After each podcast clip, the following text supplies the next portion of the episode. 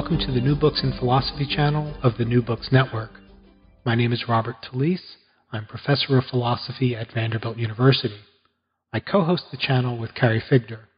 Carrie is associate professor of philosophy at the University of Iowa. Today, my guest is Professor Cass Sunstein. His new book is titled Choosing Not to Choose Understanding the Value of Choice. It's just been published by Oxford University Press. Sunstein is the Robert Walmsley University Professor at Harvard University. The political tradition of liberalism tends to associate political liberty with the individual's freedom of choice. The thought is that individual freedom is intrinsically tied to the ability to select one's own path in life without the intrusion or supervision of others. John Stuart Mill who held a version of this view, argued that it is in choosing for ourselves that we develop not only self knowledge, but autonomy and even personality. Yet we now know that the image of the individual chooser that Mill's view seems to presuppose is not quite accurate. It's not only the case that environmental factors of various kinds exert a great but often invisible influence over our choices, we must also contend with the limits of our cognitive resources in choice making.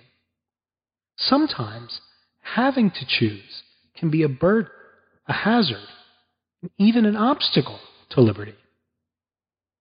In his book, Choosing Not to Choose, Cass Sunstein examines the varied phenomena of choice making Bringing a range of findings from behavioral sciences, Sunstein makes the case that sometimes avoiding or delegating choice is itself an exercise of individual freedom. Choosing Not to Choose is a fascinating book. Let's turn to the interview. Hello, Cass Sunstein. Greetings, Bob. How are you doing today? I'm terrific. Thank you. Well, thank you for joining us for New Books in Philosophy.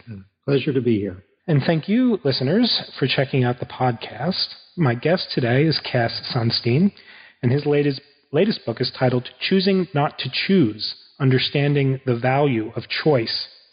Now, as I'm sure many listeners know, like so much of Cass's work, this book demonstrates a really amazing command of a broad array of empirical and conceptual issues uh, and um, a real amazing command of a bunch of issues that lie at the intersection of a number of different um, fields of research, including philosophy, law, politics, economics, and technology. And that's just naming a few.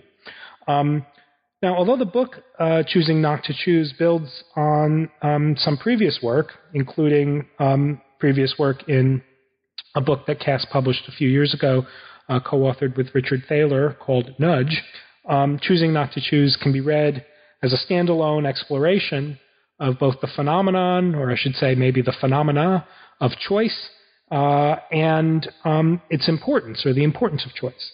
Um, and there's a lot to talk about. Uh, so um, why don't we begin, though, where we usually begin? Um, so, Cass, let's start with you. Can you tell us a little bit about yourself? Sure. Um, I'm a professor at Harvard, um, principally based in the law school, but I teach in lots of different parts. I was at the University of Chicago for a number of years, over 20. Uh, one of my colleagues there was a young professor named Barack Obama, and he got himself elected president and brought me into the White House. So I worked there for four years from 2009 to end of 2012. Uh, 2013 to 2014, I was involved in a review group he created to help get the surveillance security balance under better control. And uh, since then, I've been full time uh, at my computer and writing. Well, that's excellent. And um, I should say also, as I'm sure, again, many listeners, you are a prolific writer. So you've been spending a lot of time at your desk writing. Well, I have a very good uh, keyboard on my on my new computer, so see. well, great. So, um, just picking up on that, then, um, I usually like to begin these um, interviews with, uh, you know, I'm usually interviewing philosophers who are working as in philosophy departments, um, and so I usually like to ask them about their conception of philosophy. Um, so, I wanted to ask you sort of a variation on that kind of question Um, so your work, as it's always fascinated me because it, it really strikes. It seems to be always that kind of healthy balance between um, what we might call the empirical and the conceptual. That is, that you're somebody who whose theorizing is always informed by interesting and very current, I should say, sort of empirical results. Um, so you seem to seek that is a kind of empirically informed philosophy or theorizing that's not just a catalog of the empirical results, but brings the empirical results to bear on theoretical issues. Um, can you tell us a little bit about how you view your philosophical work or your theoretical work, if you don't like to think of it as merely philosophy? Mm, well, some of it certainly is philosophical. Uh, one of my uh, great heroes is John Stuart Mill. Oh, good. Me too. and uh, one of the you know many uh, great with a capital G things about Mill uh, was that he was thinking frequently of the very deepest issues involving liberty and equality and self-government and what it makes for life to be good. Uh, he was doing this in a way that was, uh, I would say, empirical in the sense that he was closely engaged with how the world really works, and he didn't get himself trapped in his own abstractions. he was always brought to bear the theoretical ideas about uh, freedom or utility or about subjection with actual practices. Uh, now, Mill didn't live in a time when there were randomized controlled trials. He was uh, certainly before the era of um, behavioral uh, science. Um, we've learned a lot since his time. Uh, but to think about the same issues that he focused on, and that many of the great philosophers, of course, in the Western tradition have focused on, in a way that is um, trying to see whether uh, claims about liberty and equality and self government or dignity uh, fits with something we actually know or can test. That seems to me extremely productive. So many of our great thinkers actually had implicit uh, uh, empirical claims, and uh, if they did, to figure out if they're true is is maybe a path forward. Right, and so a lot of your work then um, sort of has this not this interdisciplinarity in it that's not shallow. It's not as if you're a law professor who's dabbling in philosophy or a philosopher who's dabbling in um, psychology. Um, can you tell just a little bit about how you got so deeply into um, so many different disciplines? Uh, yes, I'm, I'm, happy to. So I was at the University of Chicago as a kind of kid law professor, and I saw very quickly that some of the most interesting claims that I was surrounded by were actually philosophical claims. Uh, so there was an idea. I remember a conversation with a terrific economist about uh, what liberty was, and he thought it was preference satisfaction, and that was mm-hmm. uh, axiomatic to him. And it seemed to me that that wasn't clearly true, that you could have a conception of liberty that talked about your second order preferences. Of course, I learned from Harry Frankfurt something about that. And uh, there were claims about um, uh, uh, desire and uh, how one should think about obtaining them. And uh, Amartya Sen's work on rational fools seemed to be extremely powerful uh, and had some critical things to say. So, in thinking about the economic analysis of law and policy, I thought you were quickly submerged in some some deep questions, and so thought it was important to try to understand them and to get some help from philosophers. Alan Gibbard was someone I learned a great deal from uh, uh, from reading, and there, you know, Rawls was someone who I got to know and uh, learned an enormous amount from, and the the philosophical ideas that quickly you're drawn into if you're thinking about even seemingly mundane questions such as you know, what's addictional about and what should government do with it, or why should people have to obey contracts, or how do you, how do you think really about discrimination in the context of disability? These quickly become philosophical questions.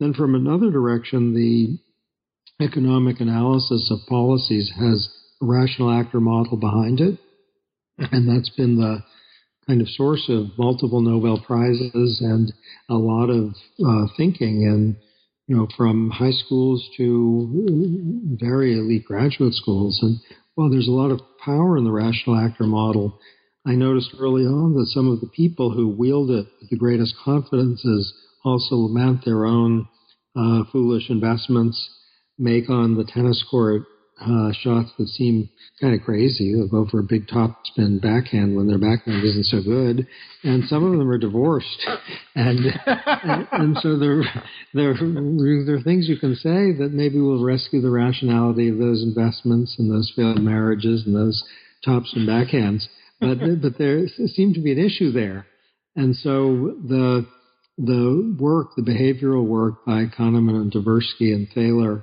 um, seemed to me extremely uh, illuminating. Not showing that people are irrational or random, but that uh, people are fallible. And so, if you put together, you know, questions about what ought to be done, either in a life or in a policy, with questions about how ought we to think about freedom and what are the limits of preference satisfaction, and, uh, and connect that with some of the behavioral findings then you might get a pretty interesting soup. Well, yes. Um, so let's um, turn to the book proper, if that's okay. Um, so, um, choosing not to choose um, develops uh, and focuses on some some themes that uh, were sort of introduced and were lingering around uh, not only the book Nudge, but some of the subsequent stuff you've written on nudges. Um, and um, accordingly, um, you and you and Thaler have introduced a lot of vocabulary to help us um, think about um, uh, some of these um, choice theoretic issues. so in the book Choosing Not to Choose, you employ some of the language that is introduced elsewhere. So the language of choice architecture, default rules, um, I don't know if the word nudge is, is used in this book, but certainly it's uh, a conceptual uh, tool that's uh, playing in the background. Um, at one point in uh, Choosing Not to Choose, you talk about choice requiring paternalism.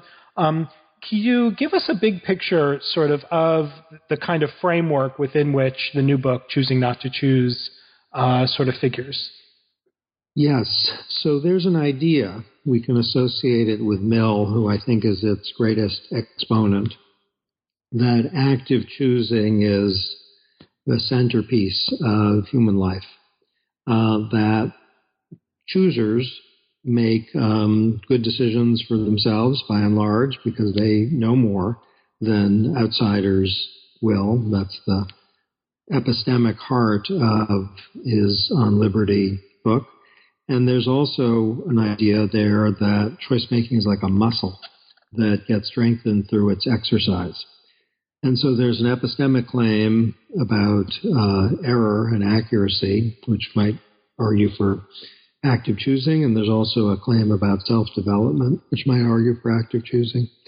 So those are two ideas. Then there's a fact, which is that uh, if we had to make choices with respect to everything that affects us, uh, we'd quickly be drowned in our initial uh, uh, dilemmas because life is pervaded by choice architecture, as you say, or default rules that mean that we don't have to make a choice, for example, about the ingredients of the meal we just had, unless we're a chef or uh, cook that one at home, or the uh, the the components of our car or the architecture of our cell phone or um, computer or the uh, default settings on both of these. So uh, these are just facts about the world that I think raise a question about what Mill is thinking about.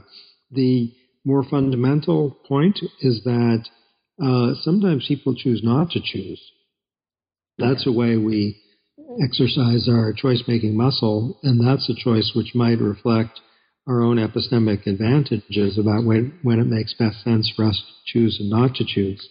So if you think of a, a human day, including you know a day of the President of the United States or the day of someone who is involved in manual labor, there are numerous choices not to choose in that day. Some of them occur so quickly and so automatically that they don't even register as choices not to choose, but still that's that's what they are. So, to put a spotlight on this way that people exercise their autonomy, uh, develop a muscle, and promote their welfare, seems to me that that's that's quite a, a gap in our philosophical thinking. Even though there's some very good um, work in uh, psychology and philosophy on on the limits of choice, this particular choice, the choice not to choose, uh, seemed to me something that needed, you know, a, a, big spotlight on it. And I should say that one reason I got excited about the topic was not only its kind of pervasiveness in a life, uh, but also that uh, the book Nudge, to which you referred, uh, it did have a, a kind of gap, which is it, it didn't confront the argument that says active choosing uh, has real value in a way that transcends the opportunity to choose. That is, the exercise of choice making muscles is a lot better on one view than the mere opportunity to choose. And there's work that is either directly philosophical or philosophically inspired in the last couple of years that gets at this distinction between the opportunity to choose, which Nudge celebrates and uh, claims is very important, and the exercise of the choice, which some of the uh, critical work suggests really deserves priority. And that that claim that people should be exercising their choice making muscle very much got under my skin. I think is very powerful and an interesting kind of tu quoque response, which the book tries to venture, is uh, if you don't let the people choose not to choose, then you are acting paternalistically. You're prohibiting them from doing what they want to do, which is not to choose. Right, and in not choosing, they might, um, and I, I, I take it frequently would be deciding to spend their mental energy and bandwidth, cognitive bandwidth, on some other kind of thing that might involve choosing. yes. Right. This seems to me a, a, deep kind of practical and philosophical point you just made, which is that uh, our cognitive resources are limited and one thing we're doing, sometimes very automatically and sometimes very reflectively, is thinking to what do we want to devote those limited resources? And that involves uh, both choosing not to choose kind of at the same time. I'm going to choose to, you know, engage in this activity, which means I'm not going to choose. I might delegate to others, uh, you know, uh, decisional power over over something else. And uh, that is an exercise of autonomy.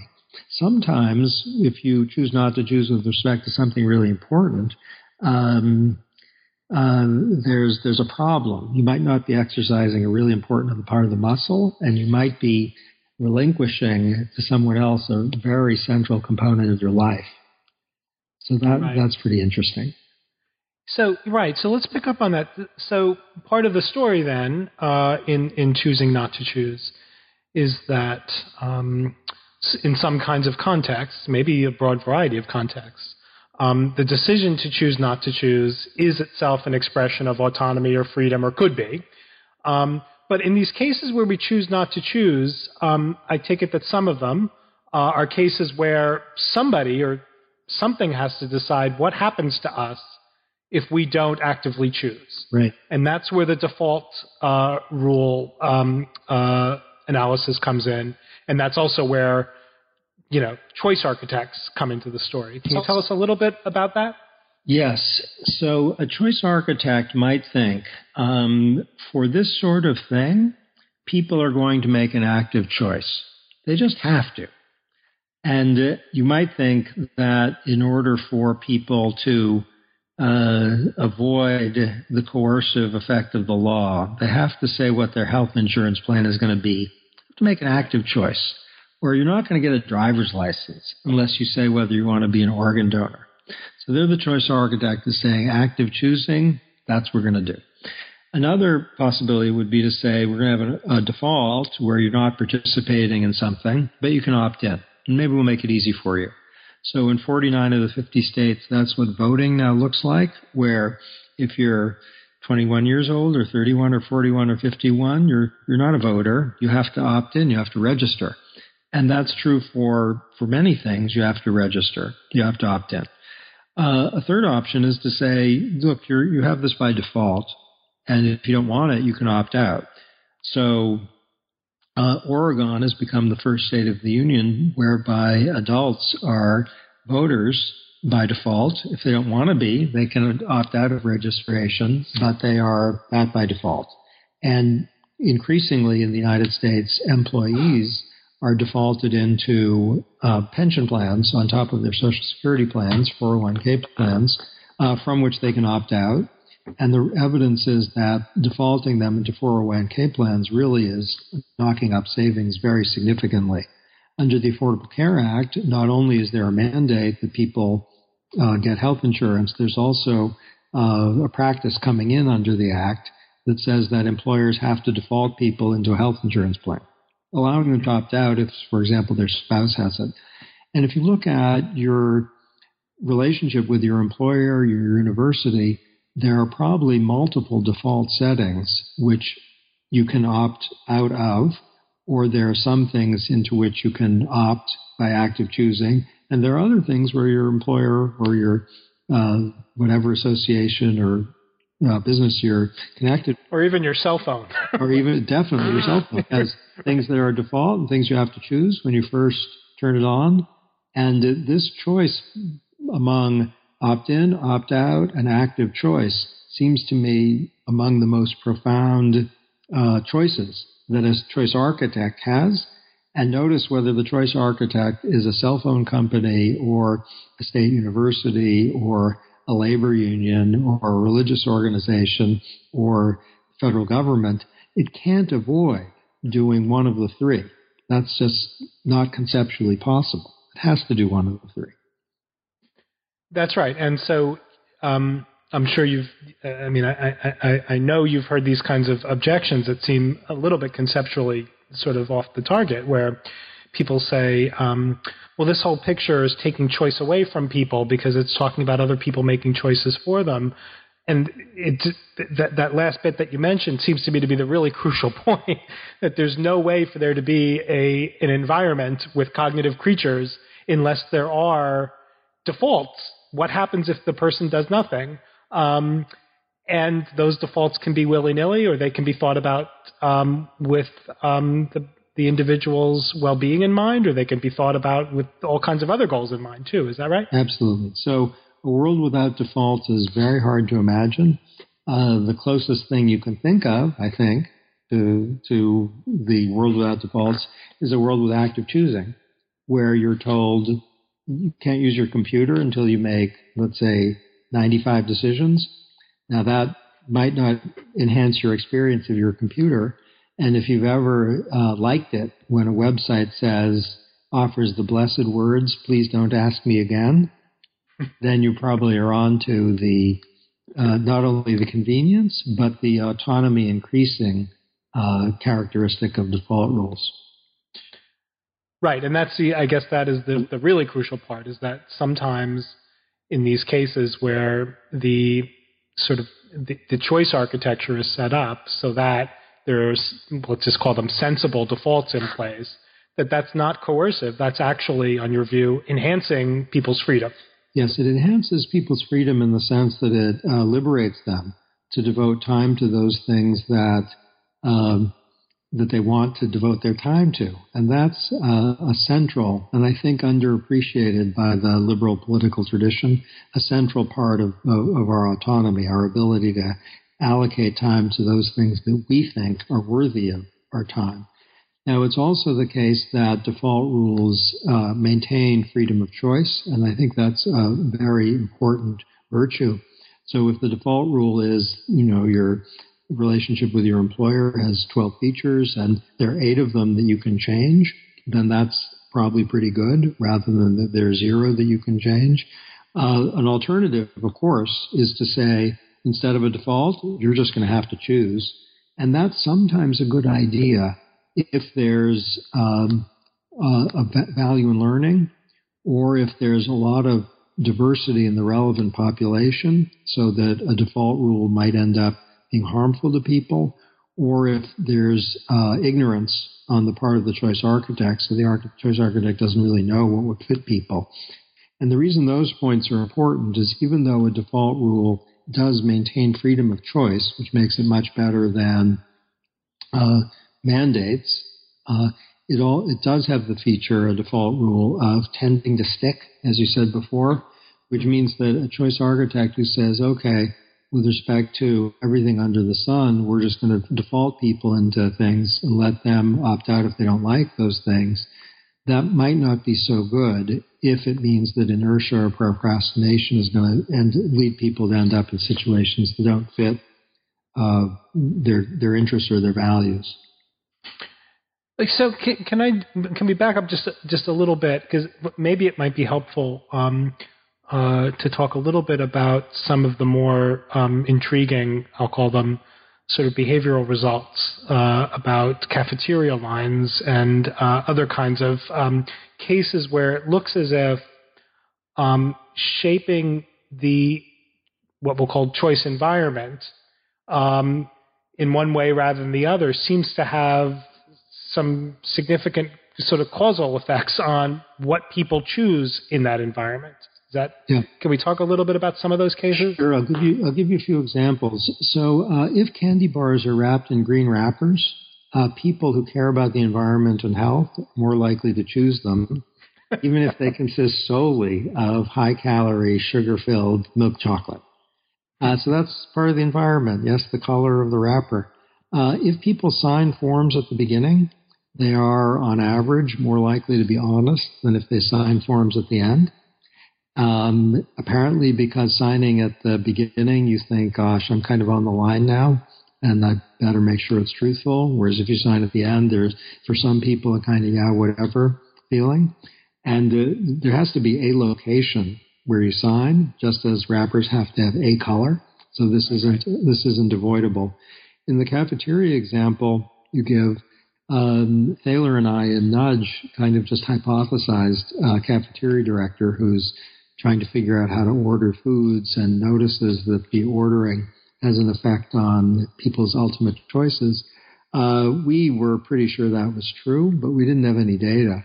Uh, now there's a ton of data which shows mm-hmm. that one good way to get healthier eating for kids is not to mandate anything, but to make sure the cafeteria is designed so the healthy foods are visible and accessible. And there's a great deal of empirical work showing that for uh, children, high schoolers, adults, uh, the design of a cafeteria or a grocery store is extremely effective in altering people's choices. Now, just like any default rule, if you adore, let's say, peanut butter uh, cookies, uh, and you're, focused on them, you'll find your way to them. Uh, but if the peanut butter cookies you quite like, they're not so visible, and the strawberries are right there, let's say, um, and the, the, let's say, high calorie soft drink isn't so visible, but uh, water and healthier drinks are visible, has a big impact. Google in New York recently, which knows all about choice architecture, they redesigned their cafeteria. Uh, and some people have called it the nudge cafeteria, and it had a big effect on consumption. So this, this seems to be something Mill didn't really see, it, right, which right. is the uh, choice affecting consequence of, of design. And uh, if people don't have strong antecedent preferences, maybe they don't have preferences at all before the design, then to try to figure out, you know, how to apply a principle that says let people do what they want so long as there's harm to others. There are lots of designs of, let's say, websites and forms and cafeterias and candy bars that are consistent with that principle. And the question is how you choose among them. If that's the question, then the principle doesn't really tell you. Right. Can, can I ask this? I don't, again, I don't, I don't know whether there's, there's, I'm assuming that there's also data on the following kind of question about the cafeteria line, for example. Um, have they done interviews with choosers at what you were calling nudge cafeterias? Um, is the chart is the choice architecture that's designed to you know get them to the salad and away from the cake um, is that visible? Is that is that something they're cognizant of? Do they do they see their choice? Let's so let's say at, at a cafeteria, the guy just got a salad who usually gets cake. Um, have there been interviews with people and say like, what do you think about the salad you just chose? Do they they say, well, you know, the cake was just it was it was a little bit less salient in my environment, or do they see the choice to have the cake instead of, to have the salad instead of the cake as just another choice that they made? Um, it's a great question. Uh, we don't have a lot of data so far as I'm aware on, on that. Um, in the Google context, the employees were concerned that they were eating too much candy at the prior cafeteria, and they appreciated the redesign of the cafeteria, which didn't forbid them from getting what they want, which did um, nudge them in the direction of healthier eating. So they understood that and they, they appreciated that. Uh, what I don't know is in the school cafeterias, which are where we have the most data, whether the kids there are thinking, I'm getting the healthier food because of the cafeteria's design, or instead whether they're thinking, oh, there's the carrots. They look pretty good before right. before they get to the brownies. Right. So I guess I'm just wondering, like, to what extent the the choice environment and the way that it's been curated, let's say, is something that's visible uh, in these cases where on a Monday you had the, the cafeteria line set up uh, in one way where the candy bars were first, and then maybe a couple days later the carrots are, are at the front of the line, the candy bars are far far in. I wonder if that's something that um, uh, not like the Google employees who sort of, as you just described, the sort of were, were hoping for a better choice environment. I just wonder to what extent these manipulations and I mean that in a neutral sense, right. uh, uh, of of the choice environment are things that um, choosers who are affected in the intended ways are aware of. I hope so, though you're quite right that the answer can't always be yes, right. because uh, a lot of life is on automatic pilot. And if a change isn't isn't visible, if if it just looks like this, you might not think, oh, they did it this way for this reason. Well, I think the first obligation for those who uh, uh, seek not to be manipulative, as uh, choice architecture should seek not to be manipulative, is transparency and, and uh, openness. So, if there is a default rule for employers, let's say, that are coming from the government, government should be very clear that we're encouraging or requiring default rules of a certain kind. And for employees, they should be told here's the default and um, it should be accessible that this is the reason for the default and they should have the option and this should be very transparent to opt out. I think this is generally the case with respect to automatic enrollment in uh, savings plans where employees know what the practice is. They have a sense of what the reason for the practice is, and they can opt out of the practice if they don't like the practice. So that is a necessary condition for the avoidance of manipulation. You could imagine some things like subliminal advertising, which are manipulative, uh, even if they are transparent. And to figure out why that is is kind of is a very important question. Something like it's working on people behind their backs; they're not aware of the mechanism, and so clarity on the mechanism is probably uh, something that that uh, people have a right to. Good. So one of the things that you discuss in the book um, is that sometimes, though, when defaults and the sort of features of the choice architecture are made transparent, you can sort of get self-defeating uh, results in the sense of um, uh, what you call uh, reactance. Uh, people sort of don't like the thought that somebody has set up um, uh, their environment in a way to elicit a certain kind of choice or a certain way of choosing. Uh, can you tell us a little bit about, um, you know, what makes the difference between both good and bad default rules, but also, as we were talking about a moment ago, sort of the default rules that stick and the ones that sort of prompt a kind of um, uh, a negative reaction? Yes. So the the best, I think, um, simple demonstration of the ineffectiveness of default rules comes from the OECD, which a few years ago set all the thermometers down during winter by one degree Celsius. That was a new default designed to protect the environment and save money. It was very effective. Uh, as part of the same experiment, they set the thermometers down by two degrees Celsius, and that was much less effective. So the reaction people had at two degrees Celsius down was uh, no, we don't want to be cold. And a lesson I think that this example offers is that default rules will not stick if it makes people cold. and you can think of that as, you know, makes them poorer in a way that bothers them. It makes them uh, uh, put upon in some way that involves their time. Then they are going to opt out. Uh, so people's rejection of default rules will be based first and foremost on the uh, the judgment that this is not in my interest. So people can be defaulted and and are basically happy w- into pension plans with a three percent or four percent contribution rate. If you knock that up to fifteen percent or twenty percent, people are going to default are going to opt out and they're going to be pretty mad. They don't want fifteen percent of their take home pay going to savings. Most people. Um, there's a separate phenomenon which you put your figure on, which is reactance, which is independent of not liking the uh, the project the choice architect has. Reactance is saying, I don't like the fact that the choice architect has a project at all, right. even, if, even if it's one that's of my interest. And now, reactance has been found most in contexts where people are actually coerced.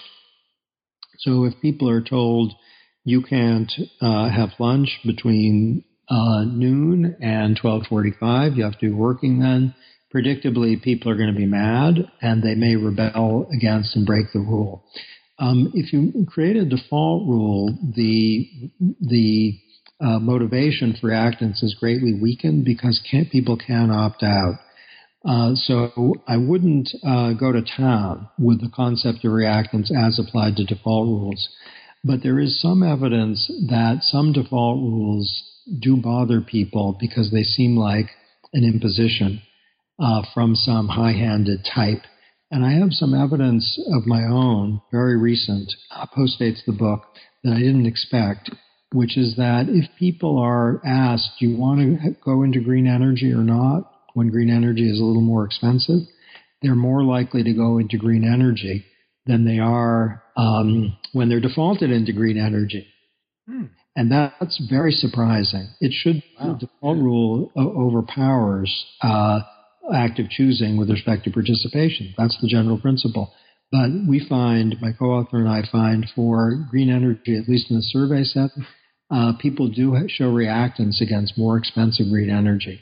Apparently, they feel guilty not going green, uh, but their guilt is overcome if they think some choice architect has assumed, without their explicit consent, that they want to pay more for energy. That's well, that's fascinating. Um, I'm, yeah, I'm not sure exactly what to what conclusion to draw from that. I mean, beyond the principle you just articulated. Um, so let me sort of shift gears just slightly, and and um, because part of uh, the story in choosing not to choose is also not is not only that there could be cases where choice architecture and and cleverly or properly set default rules can enhance freedom but, uh, um, and I want to just emphasize this, it came up a little bit earlier, that um, there are these cases where um, uh, not allowing people to choose not to choose, or not allowing people to defer to the default set by a choice architect, can actually rob them of their freedom. Can we talk a little bit about that? Yes. So if people say, look, I don't want to worry about uh, some medical decision, I trust you, doctor. Uh, you tell me what to do. I got a problem. You know what's best.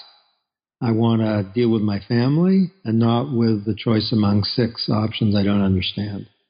And then, if the ethical position of the medical profession is, sorry, patient, I'm going to spell out the six things in enormous detail, and I'm not going to give you any guidance. I'm just going to give you facts, and it's over to you uh, there's a good argument that that's not respectful of the patient's autonomy. Uh, just as if you're in a taxi cab and the cab driver says, Which way would you like to go? And you say, as many of us do, you choose.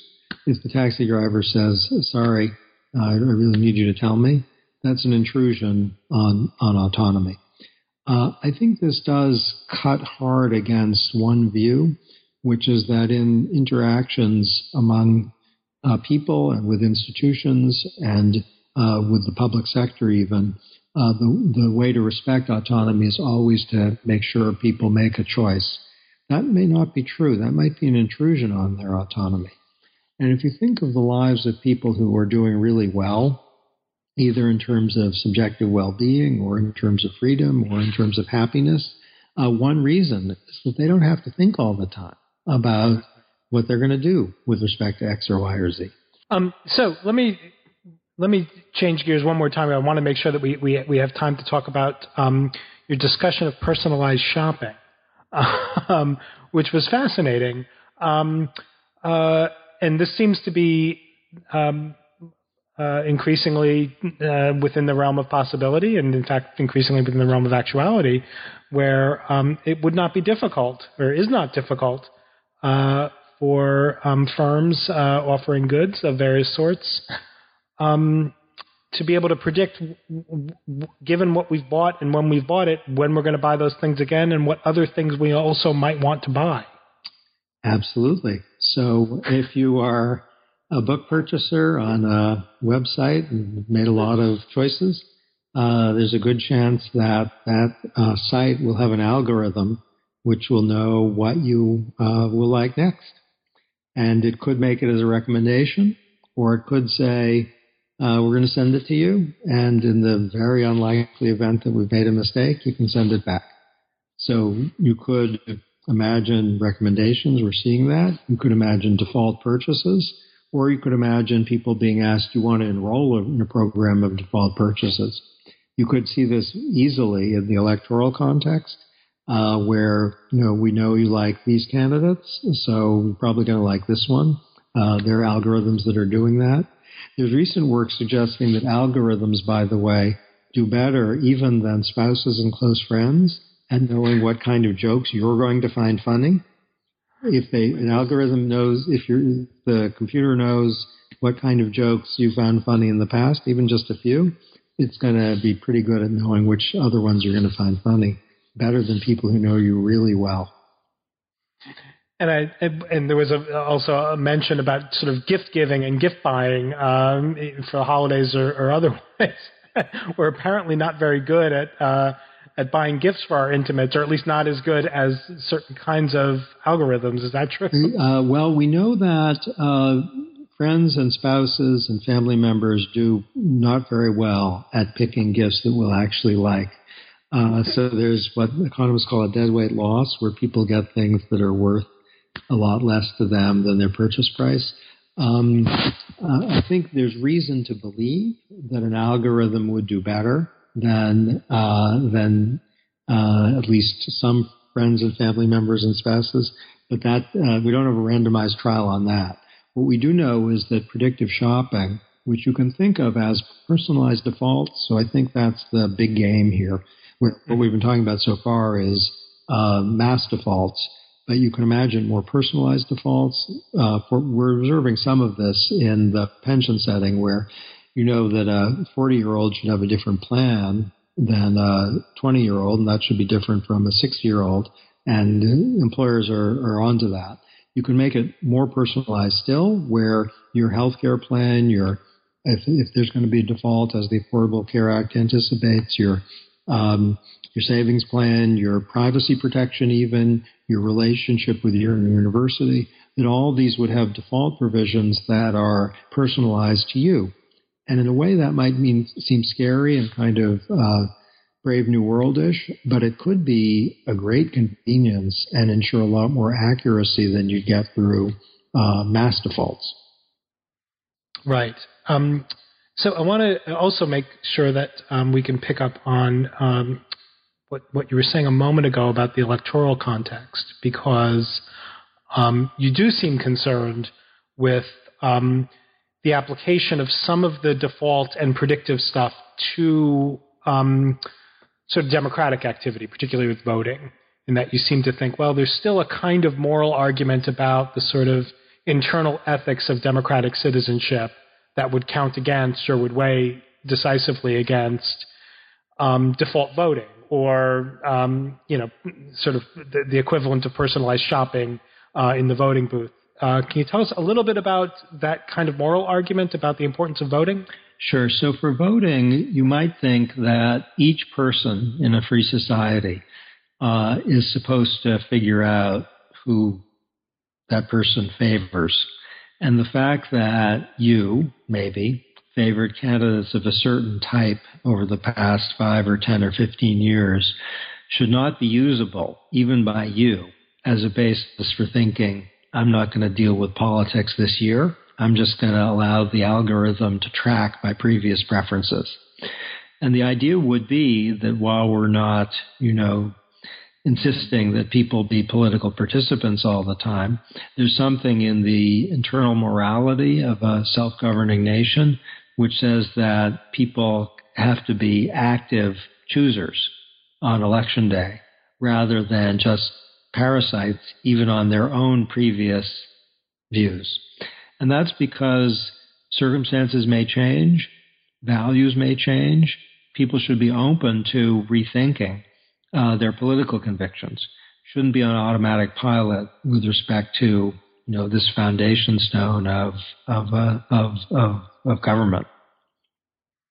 So would you say then? So I, I had a family member some years back who um, revealed to me that um, every presidential election he gets a flyer or a pamphlet from a political organization that he belongs to uh, that just endorses a slate of you know, endorses a candidate.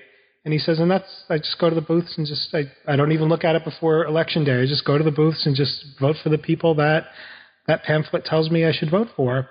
Um, is I mean that doesn't seem to be much different from the I mean it's just a different kind of mechanism. Um, is that person doing something blameworthy on your view? I don't think so. I think you know reasons that fit with what we've said before about uh, scarcity. That if you think that there's some authority that this year probably knows what you like, uh, it's okay to defer to that. So I'd take a kind of thin or weak version of what I said, which is mm-hmm. rather than the thicker, which would not at all condemn what you describe, but which would condemn a system whereby, let's say, Kansas said, okay, this year we're going to just plug in an algorithm based on how you voted in the past, and there's complete privacy protection. And so you don't even have to show up. You just vote for the, you go with what we think you are, are going to like, given who you've liked in the past. And the reason what you described seems to me uh, at least tentatively to be better, is that what you described is a person thinking here's someone who, for this particular election, has a better sense of the candidates and uh, who's best based on what I myself think than I, I, I do or could unless I spent a lot of time on it.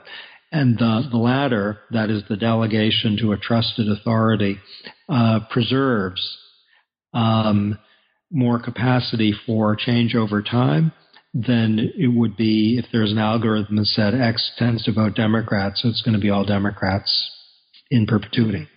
Mm-hmm. Okay. Um, picking up on the, the, the democratic politics theme, which um, uh, democracy is always um, uh, something very central to what you're doing.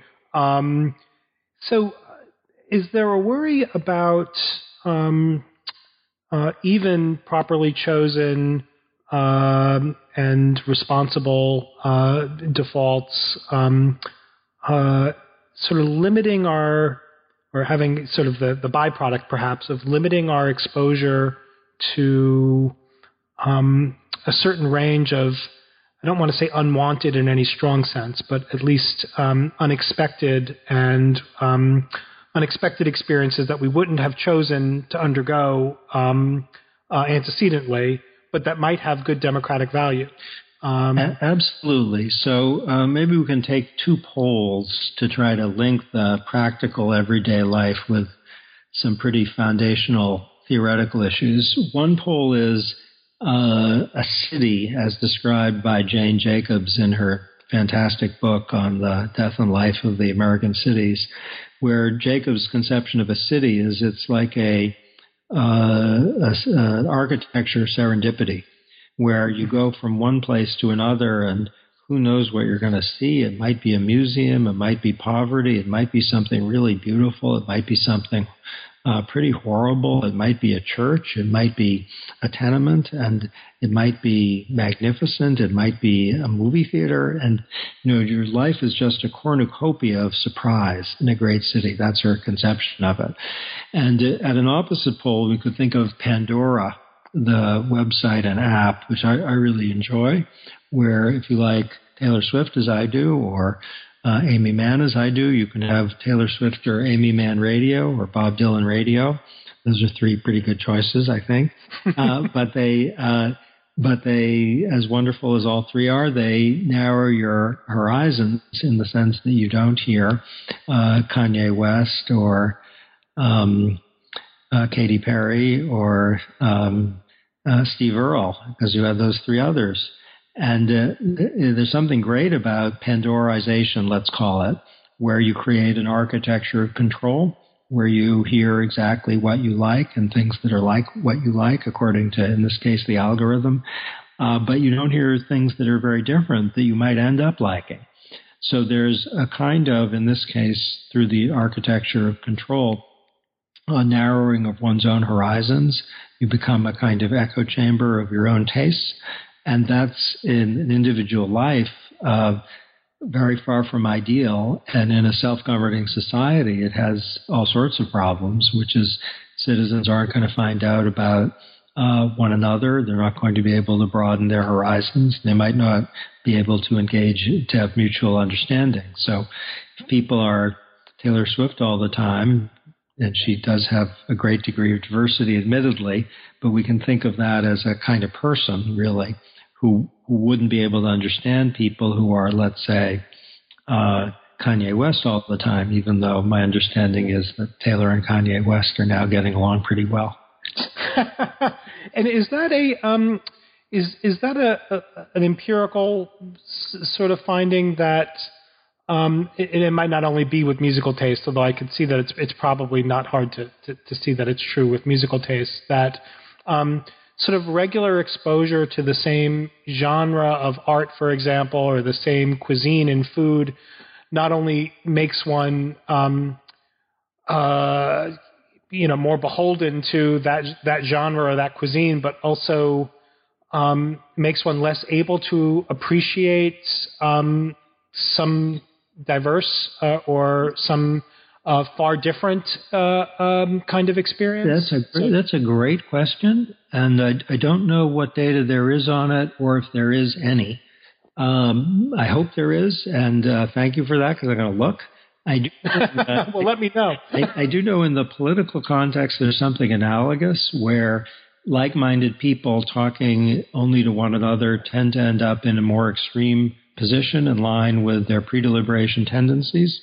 So if you get a group of people who think climate change is not a problem, uh, they're going to end up as a regularity thinking after they talk to each other, climate change really, really isn't a problem. It's a hoax. And right. something parallel happens for people who are really scared of climate change after they talk to one another. They're terrified. And with respect to musical tastes, you could imagine the same thing, though the question is whether in some domains, some sort of cultural experiences uh, lose their charm if if they're all you hear for a while, and then then the mechanism of self insulation would in a way be self correcting, but I, I, just don't know the data on that. Oh, interesting. Um, so, last question then. Um, you've been very, very generous with your time, or at least maybe the, maybe it's not the last question. The last question, following up on this.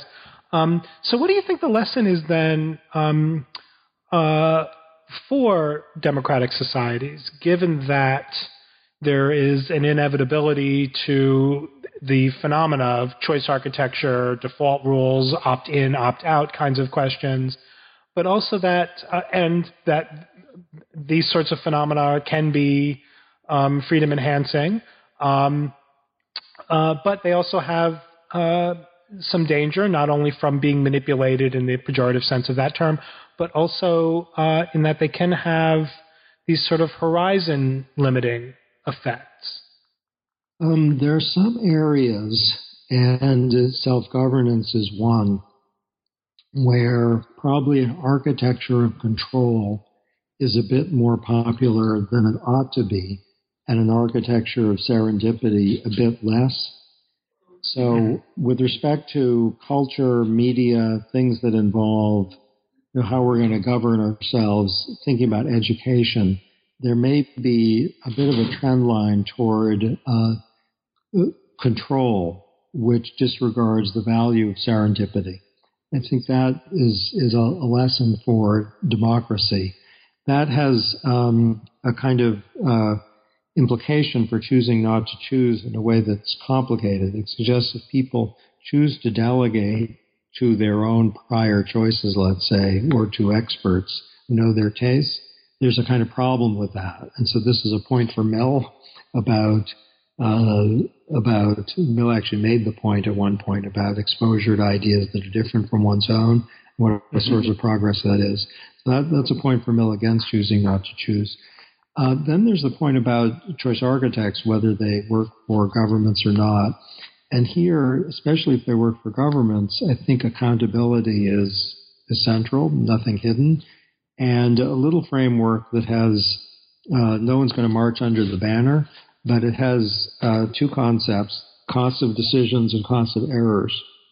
Mm-hmm. So if you have an area where uh, it's really costly to make a decision and you probably get it wrong, uh, then the default rule is a good idea. If you have an area where it's not that costly to make a decision, it's actually kind of fun because uh, you learn and you enjoy it. And it, if you don't make the decision for yourself, it's, it's going to be gotten wrong then you probably ought to uh, make the decision actively. You can think of the first as for retirement plans, for most of us at least, high cost of decisions. If we had to do it ourselves, high cost of errors. For figuring out who you're going to marry, probably you ought to make that decision actively. it's usually fun, and if it's not, then you're probably not doing the right thing, uh, and uh, and you're probably going to do it, if not perfectly, better than some third party. Right. Um, so now this is the real last question. Then uh, you've been very generous with your time. So um, uh, can you tell us what you have in the in the pipeline? I, I know that you have multiple projects running uh, uh constantly. So um, uh, after choosing not to choose, uh, what's the next project? I'm finishing right now. it should be out in the fall. It's just about done. A book called Constitutional Personae and it oh. says that when we think about uh, our our founding system uh, and people who are involved in its interpretation, we have heroes, we have soldiers, uh, we have minimalists, and we have mutes.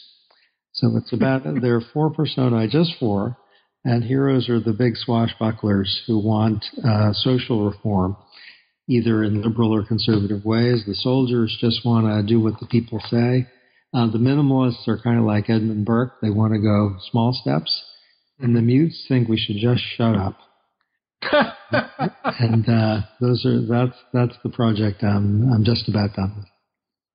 Well, that sounds very exciting. I look I look forward uh, uh, to reading that when it's when it's out. Um, but uh, for now, uh, Cass Sunstein, I just want to thank you for uh, for your time and for talking to us on New Books in Philosophy about your new book choosing not to choose, understanding the value of choice. Uh, thanks so much. It was a great pleasure. Right, take care now. Yeah, you too. All best. You've been listening to my interview with Professor Cass Sunstein, Harvard University. We were talking about his new book, Choosing Not to Choose Understanding the Value of Choice, newly published by Oxford University Press. I am Robert Talisse, your host. This is New Books in Philosophy. Thanks for listening.